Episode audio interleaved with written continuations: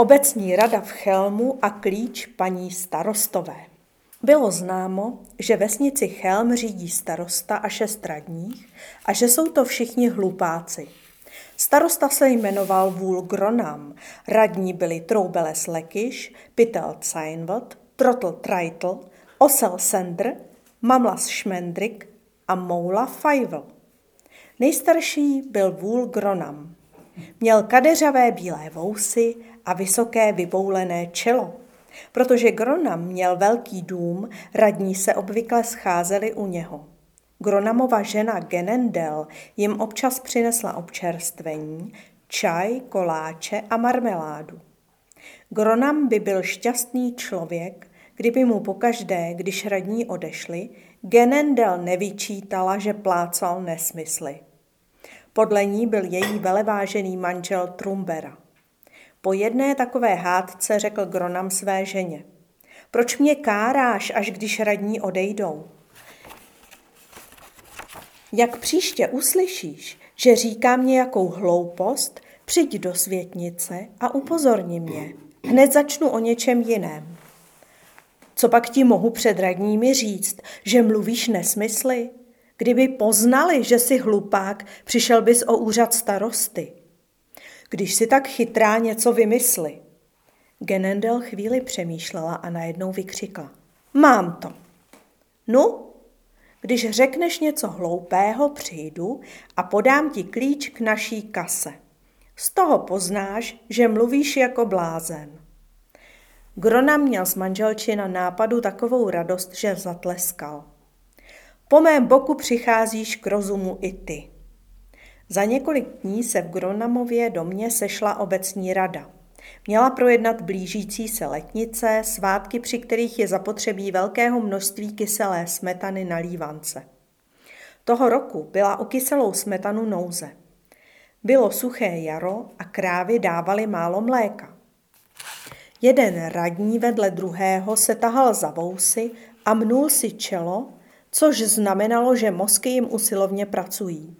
Ale žádný z nich si nedovedl představit, jak to udělat, aby kyselé smetany bylo na svátky dost. Najednou praštil Gronam pěstí do stolu a zvolal. Mám to! Co máš? Vydejme zákon, že vodě se bude říkat kyselá smetana a kyselé smetaně se bude říkat voda.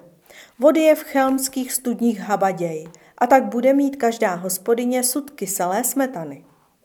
To je úžasný nápad, vykřikl osel Sandr. Přímo geniální, zapištěl pytel Cajnbot. Něco tak skvělého může vymyslet jen vůl Gronam, prohlásil Troubeles Lekiš. Trotl, Trajtl, Mamlas Šmendrik a Moula Fajvel souhlasili.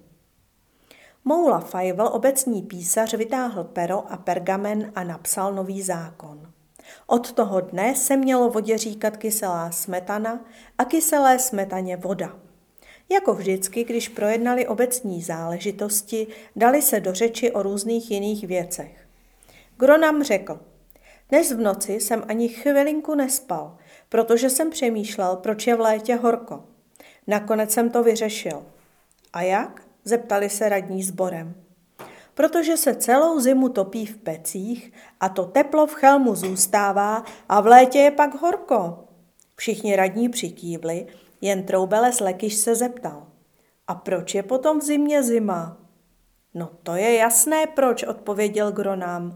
V létě se v pecích netopí, tak nezbude žádné teplo na zimu. Radní byli Gronamovou moudrostí nadšení. Po takovém napínání mozků se začali ohlížet ke kuchyni, kdy pak se objeví Genendel s čajem, koláči a marmeládou. Genendel přišla, ale místo podnosu nesla klíč a podala jej manželovi se slovy. Groname, tady je klíč od kasy. Z rovínka dnes byl Gronam přesvědčen, že vypouštěl z úst samé chytrosti. A teď před ním stála Genendel s klíčem v ruce – neklamné znamení, že hloupě plácal.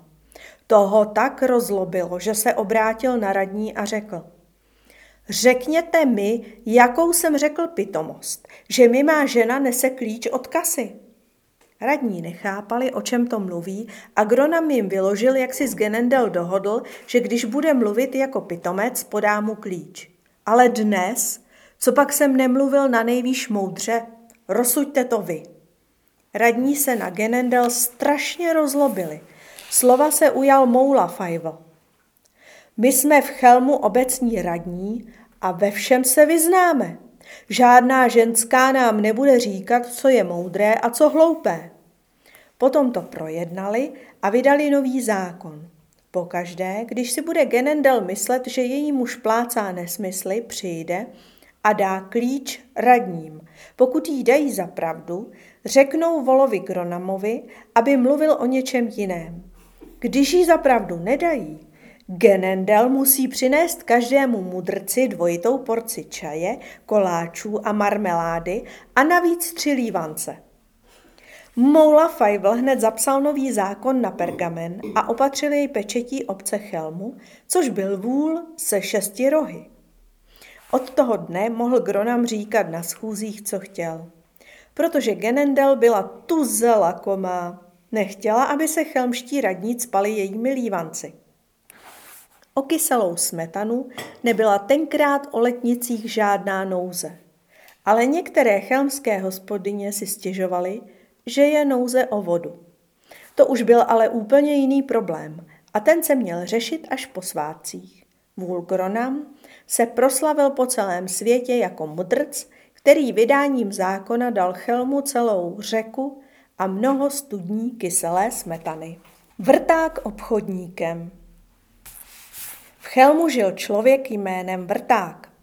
Málo kdy vytáhl paty z domu, ale nebylo tomu tak vždycky.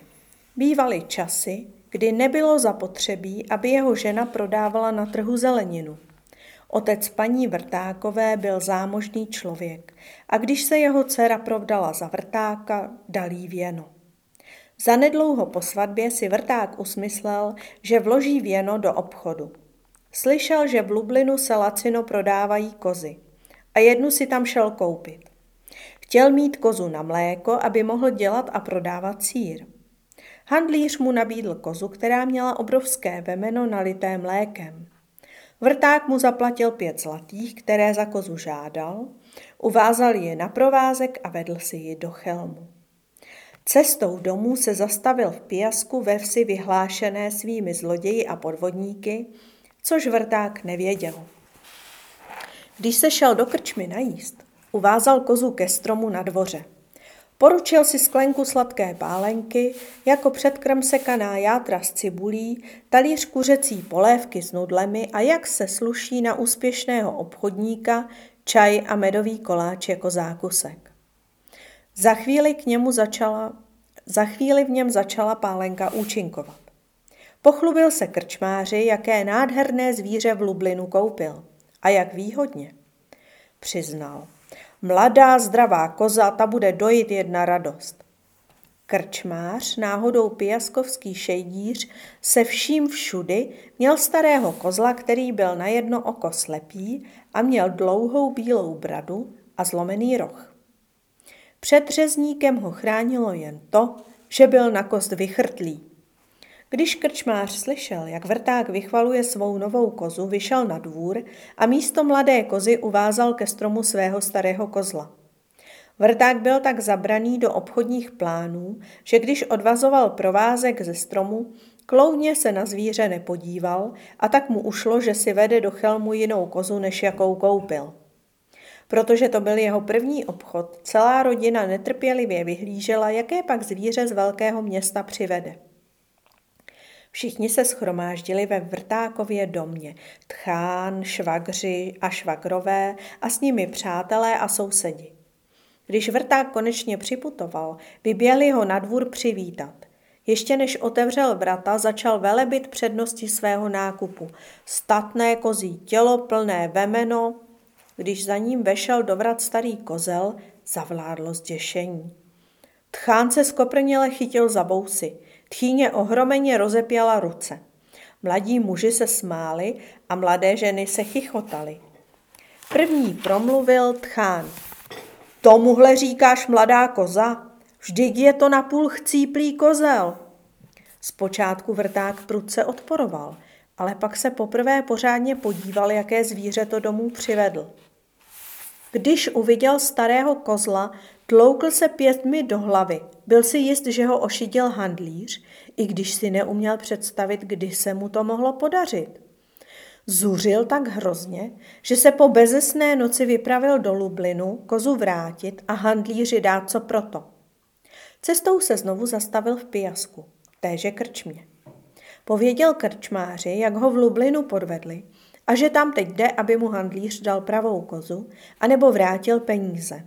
Jinak ho udá četníkům. Krčmář měl z úřady potíže už jednou.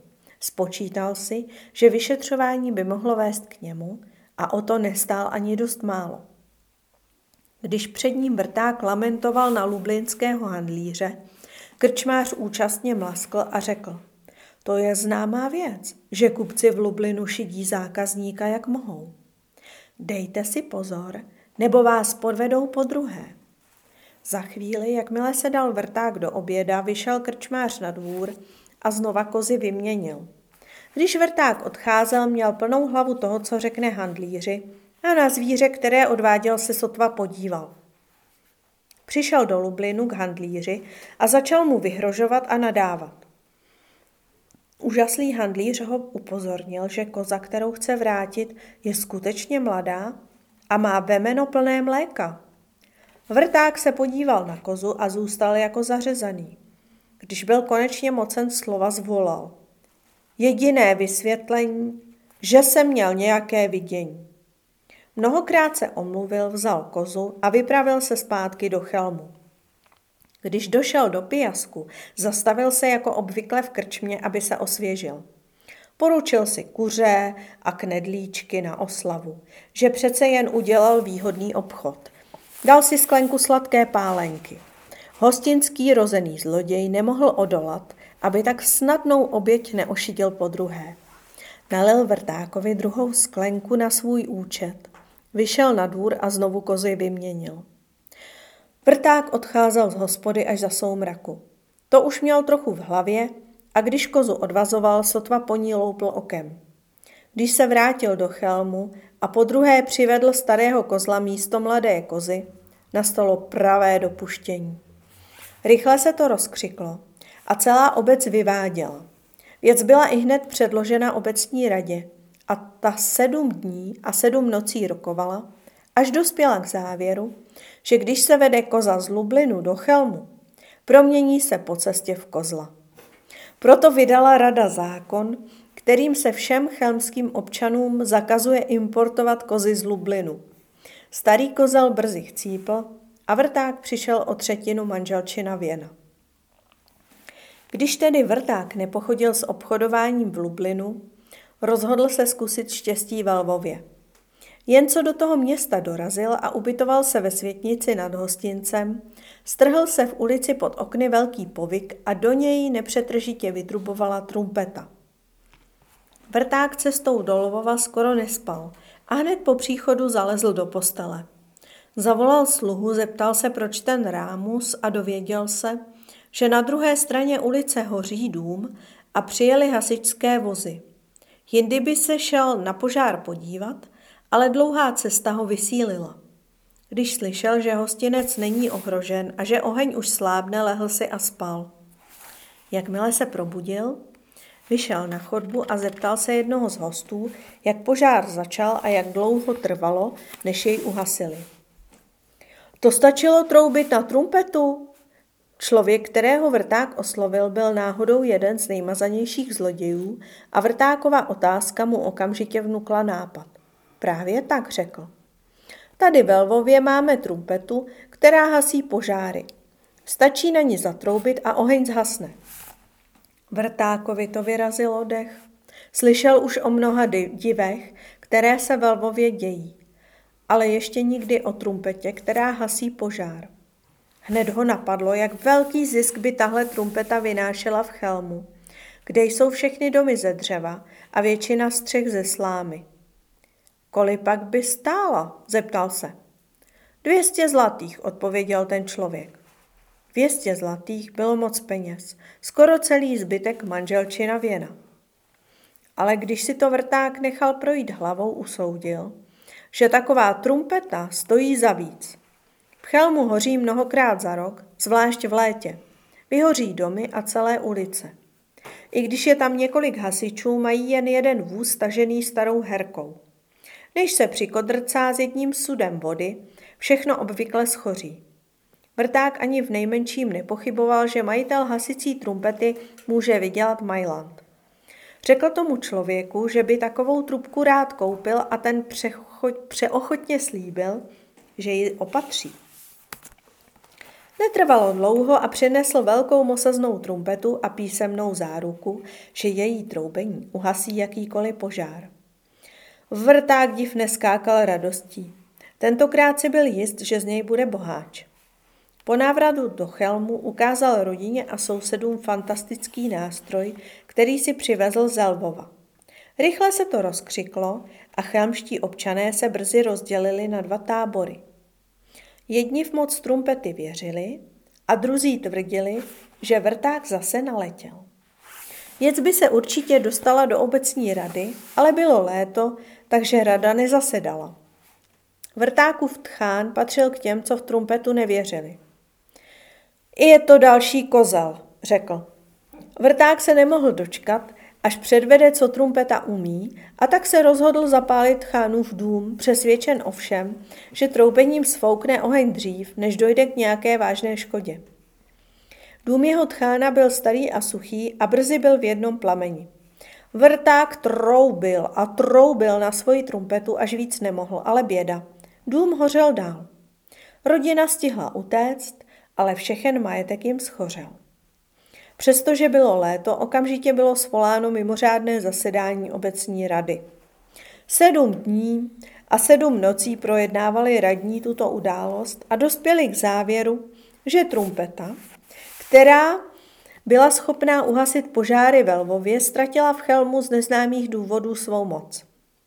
Vulgronam navrhl zákon zakazující dovoz hasicích trumpet z Lvova do Chelmu.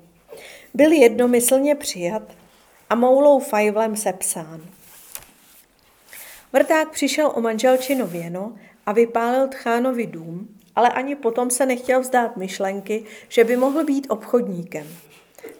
Když nepochodil v Lublinu a ve Lvově, rozhodl se obchodovat s nějakým místním zbožím v Chelmu. Právě v Chelmu se vyráběla sladká pálenka, na kterou si vrták tak potrpěl. Rozhodl se, že jí koupí celý soudek a bude ji na trhu prodávat po třech groších za sklenku. Spočítal si, že když prodá každý den jeden soudek, vynese mu to tři zlaté denně. Tentokrát si paní Vrtáková řekla, že svému muži musí pomoci, protože mu už nezbyly žádné peníze.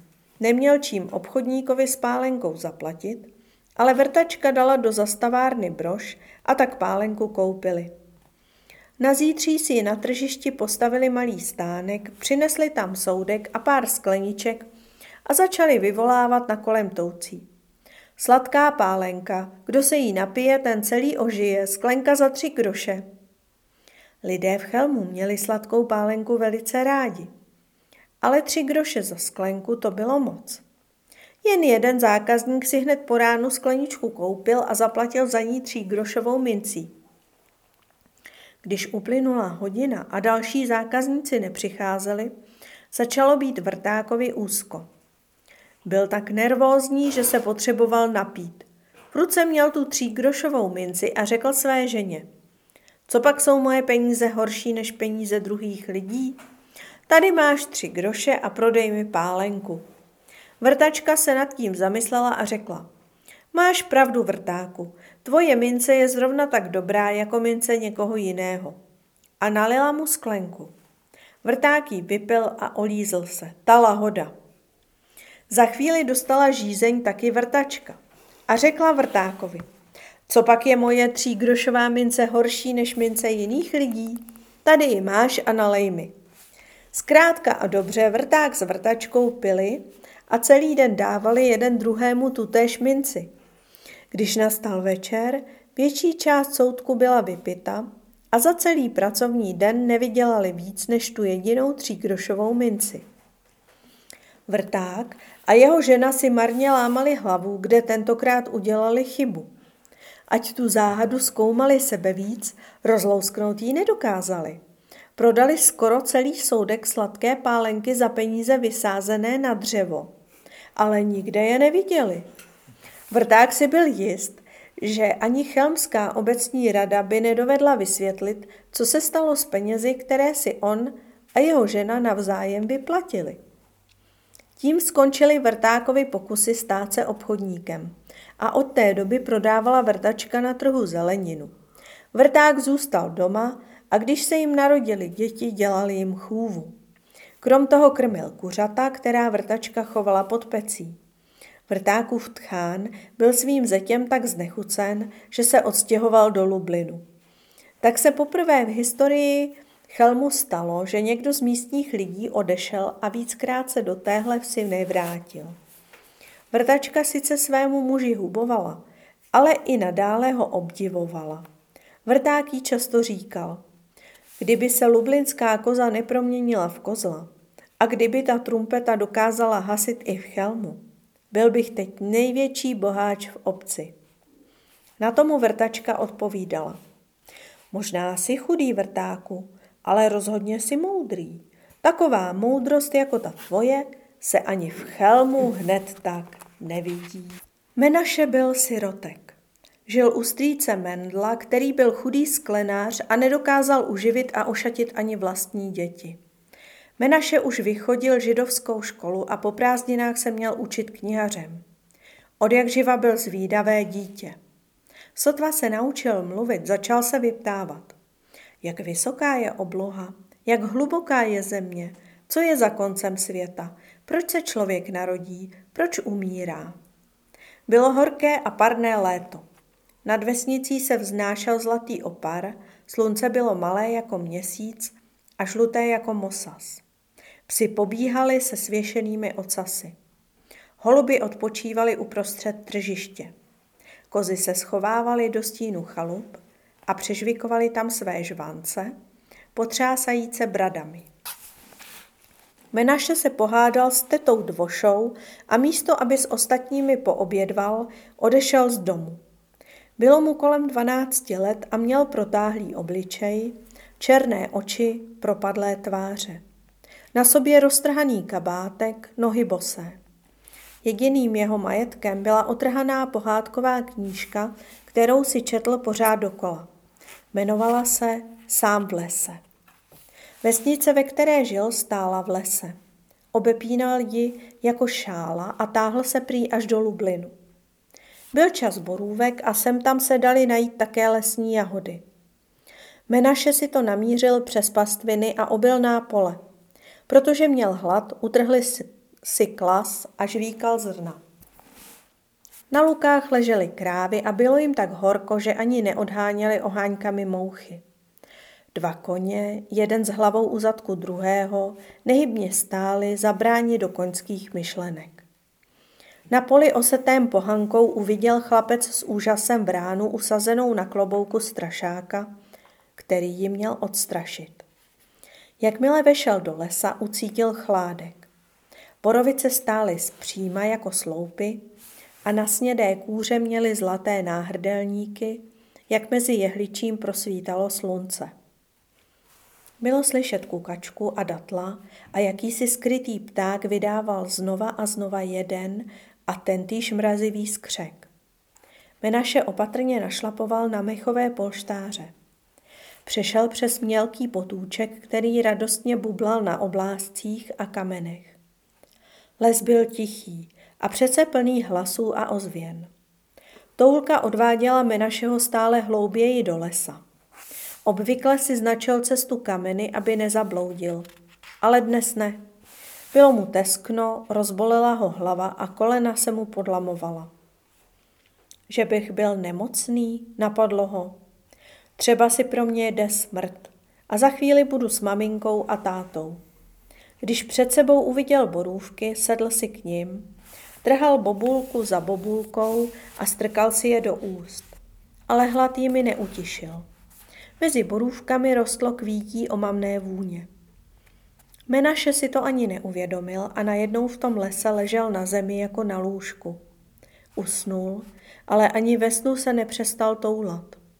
Stromy teď byly ještě vyšší, vůně ještě silnější a z větve na větev přelétali velikánčtí ptáci. Slunce zapadlo. Les prořídl a Menaše brzy vyšel na pláň, odkud byl krásný výhled na večerní oblohu. Ze soumraku se náhle vynořil hrad. Ještě nikdy neviděl Menaše tak nádhernou stavbu. Hrad měl stříbrnou střechu a nad ní se tyčila křišťálová věž. Všude velká okna, vysoká jako stavba sama. K jednomu oknu Menaše přistoupil a nahlédl dovnitř. Na protější stěně uviděl svou podobiznu. Byl na ní oblečen do přepichových šatů, jaké nikdy neměl. Obrovská síň byla prázdná. Proč je hrad prázdný, podivil se, a proč visí na stíně moje podobizna? Chlapec na obraze vypadal jako živý a jako by někoho netrpělivě vyhlížel. Potom se otevřely dveře, které tam předtím nebyly a do místnosti vešly muži a ženy. Byli oblečeni v bílém saténu a ženy měly šperky a v rukou modlitební knížky s vazbou vykládanou zlatem. Menaše jen ohromeně zíral. Poznal tátu, maminku, svoje dědečky a babičky a další příbuzné. Chtěl se k ním vrhnout, obejmout je a políbit, ale v cestě mu stálo okenní sklo. Dal se do pláče. Dědeček z tátovy strany, Tobiáš písař, vykročil od ostatních a přistoupil k oknu. Jeho vousy byly tak bílé, jako jeho plášť. Vypadal staře a zároveň mladě. Proč pláčeš? zeptal se. Přestože je oddělovalo sklo, našeho jasně slyšel. Jsi můj dědeček Tobiáš? Ano, synku, jsem tvůj dědeček. Komu patří tento hrad? Nám všem. Mně taky? To víš, že ano, celé rodině. Dědečku, pust mě dovnitř, zvolal naše. Chci mluvit s tátou a s maminkou. Dědeček se na něj lásky plně podíval a řekl. Jednoho dne tady budeš žít s námi, ale ten čas ještě nenastal. Jak dlouho musím čekat? To je tajemství. Ještě mnoho, mnoho let. Dědečku, já nechci čekat tak dlouho, mám hlad a žízeň a jsem unavený, prosím tě, pust mě dovnitř. Je mi smutno po tátovi a mamince a po babičce. Nechci být sirotek. Synáčku milý, to všechno víme, myslíme na tebe a milujeme tě. Všichni čekáme na ten čas, kdy budeme spolu, ale musíš být trpělivý. Než sem přijdeš natrvalo, čeká tě dlouhá cesta. Prosím tě, aspoň na chvilku mě pust za vámi. Dědeček Tobiáš odešel od okna a radil se s ostatními z rodiny. Když se vrátil, řekl, můžeš za námi, ale jen na chvilinku. Provedeme tě hradem a ukážeme ti některé z našich pokladů, ale pak musíš odejít. Otevřel se vchod a Menaše vstoupil do hradu. Jen co překročil práh, hlad a únava byly ty tam. Objal rodiče a ti ho líbali a hladili. Ale nevypustili z úst jediné slovo. Připadal si nezvykle lehký. Snášel se a jeho rodina s ním. Dědeček otvíral dveře za dveřmi a Menaše žasl víc a víc. První komnata byla plná chlapeckých svršků, kalhot, kabátků, košil, kabátů. Menaše pochopil, že je to oblečení, které nosil tak dávno, kam až mu paměť sahala. Taky poznal své střevíce, ponožky, čepice a noční košile. Když se otevřely druhé dveře, uviděl všechny hračky, jaké kdy měl, cínové vojáčky, které mu jednou koupil táta, skákajícího šaška, kterého mu přivezla maminka z lublinského trhu, píšťalky a foukací harmoniky, medvídka, kterého mu dal dědeček jednou o svátku Purim a dřevěného koníka, kterého mu dala babička Šprince k šestým narozeninám. Na stole ležely sešity, ve kterých si cvičíval psaní, jeho tušky a Bible. Ta byla otevřena na titulní stránce – u známé rytiny, na které jsou Mojžíš s s posvátnými deskami a Áron v kněžském rouše o rámování obrubou z šesti křídlých andělů. Místě k tomu vyhrazeném zahlédl svoje jméno.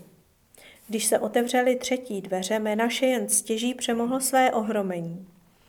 Místnost byla plná mídlových bublin. Nepraskaly, jak to bubliny dělávají, ale pokojně se vznášely a odrážely všechny barvy duhy. V některých se zrcadlily hrady, zahrady, řeky, větrné mlíny a mnoho dalších věcí. Menaše poznal, že jsou to bubliny, které vyfoukl ze svého oblíbeného bublifuku. Teď zřejmě žili vlastním životem. Otevřely se čtvrté dveře. Menaše vstoupil do místnosti, ve které nebylo nikoho vidět, a přesto byla plná radostného hovoru, zpěvu a smíchu. Zaslechl i svůj hlas a písničky, které zpíval, když ještě žil doma s rodiči. Slyšel také hlasy kamarádů, s nimiž si hrával a na které dávno zapomněl. Páté dveře vedly do velkého sálu. Ten byl plný postav z příběhů, které mu kdysi rodiče vyprávěli před spaním a mezi nimi tam byly i hrdinové a hrdinky z knížky Sám v lese. Byli tam všichni, bohatýr David a etiopská princezna, kterou David vysvobodil ze zajetí. Loupežník Bandurek, co bohatým bral a chudým dával. Obr velikán, který měl uprostřed čela jediné oko a nesl v pravé ruce jedli jako hůl a v levé hada. Trpaslík Piceles, který táhl své bousy po zemi a byl šaškem strašlivého krále Merodacha. A dvouhlavý čaroděj Malkizedek, jenž odčarovával nevinné dívky do pustin Sodomy a Gomory. Sotva je Menaše přelétl pohledem, otevřely se šesté dveře. V této místnosti se všechno neustále měnilo. Stěny se točily jako kolotoč, jeden výjev stíhal druhý. Zlatý kůň se proměnil v modrého motýla, růže jasná jako slunce se stala pohárem, z něhož vylétaly ohnivé kobylky, purpuroví faunové a stříbrní netopíři. Na třpitivém trůnu, k němuž vedlo sedm schodů, seděl král Šalamoun a něčím se podobal Menašemu. Na hlavě měl korunu a u nohou mu klečela královna ze sáby. Páv rozprostřel ocas a promluvil na krále Šalamouna hebrejsky. Královi kněží hráli na liry. Obři mávali meči nad hlavou a etiopští otroci nabízeli poháry vína a podnosy plné granátových jablek. Menaše chvíli nechápal, co to všechno znamená. Pak pochopil, že vidí své sny. Za sedmými dveřmi uviděl Menaše muži, muže a ženy, zvířata a mnoho věcí, které vůbec neznal. Obrazy nebyly tak živé jako v předešlých místnostech. Postavy byly průsvitné a zahalené mlhou. Na Prahu stála dívka stará jako Menaše. Měla dlouhé zlaté copy, Ačkoliv ji neviděl jasně, hned se mu zalíbila. Poprvé se obrátil k dědečkovi. Co tohle všechno je? zeptal se. A dědeček odpověděl. To jsou lidé a události z tvé budoucnosti. Kde jsem? zeptal se Menaše. Jsi na hradě, který má mnoho jmen. Rádi mu říkáme místo, kde se nic nestratí. Je tu ještě mnoho dalších divů, ale teď je čas, abys odešel. Menaše chtěl na tom podivuhodném místě zůstat a žít tam se svými rodiči a prarodiči. Tázavě pohlédl na dědečka, ale ten zavrtěl hlavou. Jeho rodiče jako by chtěli dvě věci najednou. Aby s nimi Menaše zůstal i aby co nejrychleji odešel. Ani teď nepromluvili, ale dávali mu znamení a Menaše pochopil, že mu hrozí velké nebezpečí. Určitě přišel tam, kam je vstup zakázán. Rodiče se s ním mlčky rozloučili a tvář měl vlhkou a horkou od jejich polipků.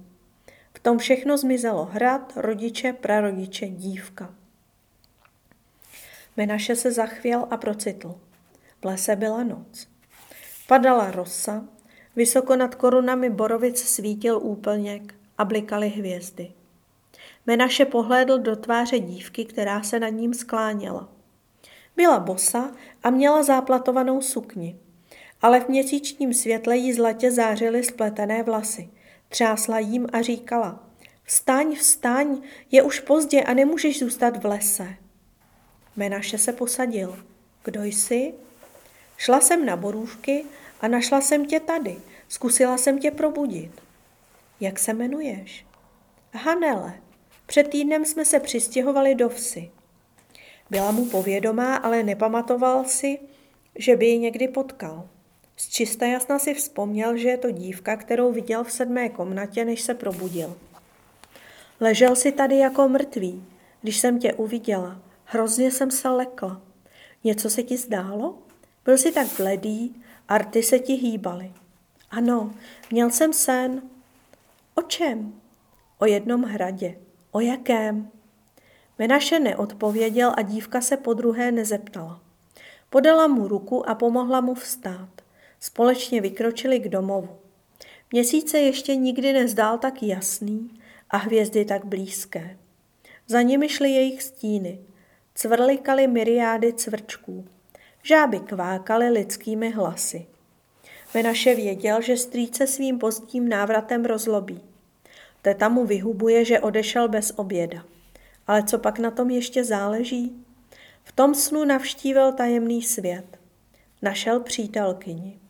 Už se z Hanele domluvili, že zítra půjdou na borůvky. V podrostu a mezi houbami se objevili človíčkové v červených kabátcích, zlatých čapkách a zelených botách. Tančili v kruhu a zpívali písničku, kterou slyší jen ti, kdo vědí, že všechno žije a nic se v čase nestrácí.